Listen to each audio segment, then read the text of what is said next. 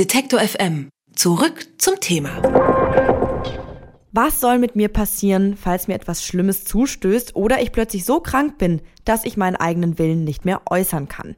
Das ist eine Frage, die man im Alltag oder bei gemeinsamem Abendessen ja lieber umgeht, sollte man aber nicht. Denn wenn man selber nicht mehr darüber entscheiden kann, ob und wie lange lebenserhaltende Maßnahmen ergriffen werden sollen, ja, dann übernehmen das Fremde. Ärzte oder Betreuungsrichter ermitteln dann den mutmaßlichen Patientenwillen.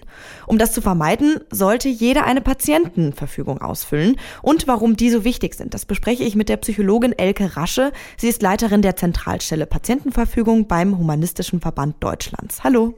Ja, schönen guten Tag.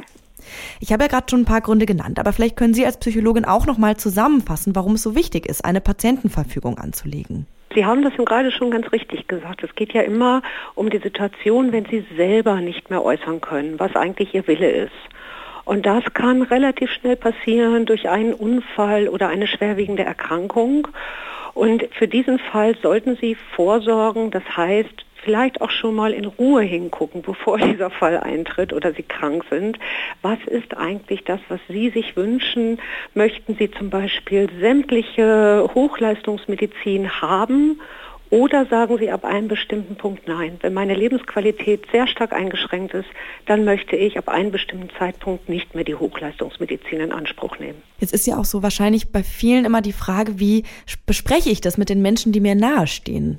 Na, wir raten immer dazu, sich als erstes mal selbst mit dem Thema zu beschäftigen. Das heißt, Sie können ja im Internet oder bei verschiedensten karitativen Einrichtungen oder eben auch bei uns äh, entsprechende Formulare bekommen, um sich erstmal dem Thema zu nähern. Und dann gegebenenfalls wirklich eine Beratung zu machen. Also wir raten sehr dazu, wirklich eine persönliche Beratung in Anspruch zu nehmen, um überhaupt erstmal herauszufinden, was ist denn mein Wille? Wie weit soll es denn tatsächlich gehen? Und da gibt es dann wirklich Besonderheiten, die genau besprochen werden sollten, wie Situationen zur Wiederbelebung etc. Und erst wenn Sie das dann für sich soweit klar haben, dann holen wir gerne die Angehörigen oder die Bevollmächtigten mit dazu und klären dann insgesamt nochmal auf, weil die müssen ja schließlich später ihren Willen durchsetzen. Und was muss dann konkret in so einer Patientenverfügung enthalten sein? Wir sagen immer, je konkreter, je besser, aber geben Sie auch genug Spielraum, damit Entscheidungen getroffen werden können für Situationen, die nicht konkret abgebildet werden können. Also wir versuchen natürlich, möglichst konkret zu werden, aber man weiß ja nicht, welche Krankheit tatsächlich eintreten wird, in welchem Stadium der Krankheit dann die Verfügung dann eben auch benutzt wird, sodass wir versuchen zu sagen, wir müssen erstmal beschreiben, was verstehen Sie selber unter Lebensqualität? Was bedeutet das für für Sie? Können Sie sich zum Beispiel vorstellen, bei körperlichen Dauerschädigungen im Rollstuhl sitzend Ihr selbstständiges Leben noch zu führen oder geht das auch schon zu weit? Und so gehen wir immer weiter in die Details. Wichtig ist immer zu beschreiben, wie weit sollen intensivmedizinische Maßnahmen gehen. Wie sieht das zum Beispiel mit dem Thema Wiederbelebung aus? Ähm, können Sie sich ein Leben mit Demenz vorstellen? Ähm, wie ist es bei schweren Gehirnverletzungen? Also es gibt sehr klare Vorgaben. Und da versuchen wir dann so konkret wie möglich zu werden und das zu beschreiben, was dann tatsächlich für Sie auch passieren soll. Mhm. Also sind ja schon fast so ein bisschen philosophische Fragen, die man sich da stellen muss. Ja, das ist schon ein Thema, was wirklich auch ethisch-moralisch belegt ist natürlich, weil es geht um meinen Tod, es geht um mein Sterben und, und äh, das sind Themen, wo wir immer sagen, da muss man auch persönlich reden, da braucht man gute Ansprechpartner, da braucht man auch Menschen, die einen da durchleiten. Nun gibt es ja auch im Internet so Vorlagen oder so Fragebögen, die man findet und die kann man ausfüllen. Ähm, was halten Sie denn davon? Ich glaube, Sie haben das gerade meinen Worten schon entnehmen können. Äh, ich finde diese Vorlagen, um sich der Thematik zu nähern, sicherlich nicht schlecht. Also es gibt da gute und weniger gute. Ich glaube, wir haben im Internet um die 400 verschiedenste Anbieter von Patientenverfügungsformularen. Ähm, generell bin ich der Meinung, suchen Sie eine Beratungsstelle auf. Suchen Sie den persönlichen Kontakt, setzen Sie sich mit Menschen, die Kenntnisse haben, eben auch von dem medizinischen Hintergrund, vor dem medizinischen Hintergrund die Kenntnisse haben. Setzen Sie sich mit diesen Menschen in Verbindung und lassen Sie sich gut beraten. Das kann Ihr Hausarzt sein, wenn der sich dafür Zeit nimmt. Das können aber auch Beratungsstellen sein, so wie wir vom Humanistischen Verband ähm, und andere Beratungsstellen, die sich da zur Verfügung stellen. Mhm.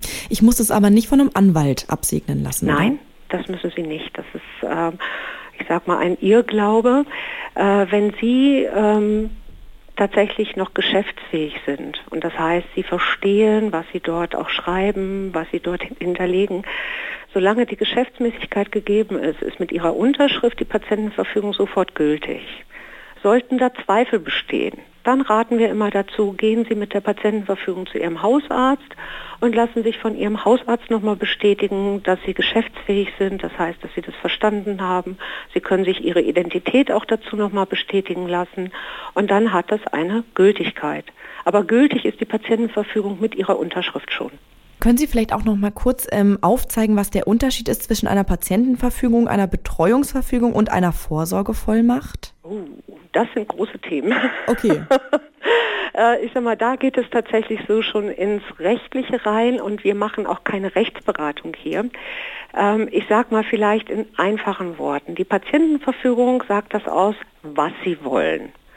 Und die Vollmachten, die geben sie Menschen, die das was sie wollen, für sie umsetzen. Also das eine ist das, wer soll es machen und das andere ist, wie soll es gemacht werden.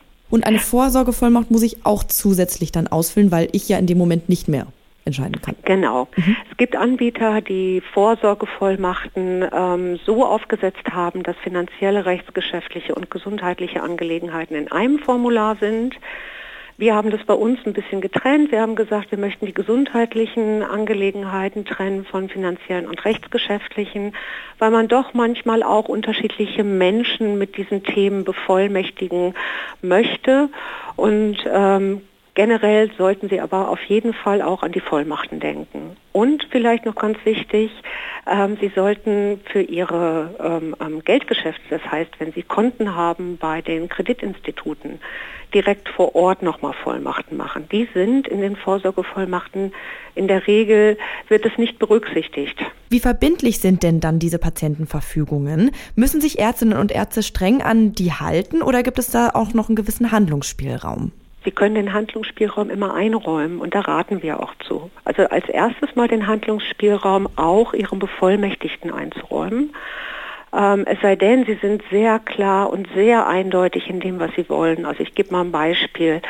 Wenn ein, ich sage jetzt mal, 82-jähriger Mensch ein schweres Leiden schon hat, ein schweres Grundleiden, sagen wir mal eine Krebserkrankung, und jetzt sagt, wenn ich jetzt noch dement dazu werde, dann möchte ich ab einem bestimmten Zeitpunkt keine lebenserhaltende Maßnahmen mehr haben. Also zum Beispiel keine Magensonde bekommen, wenn er nicht mehr essen kann.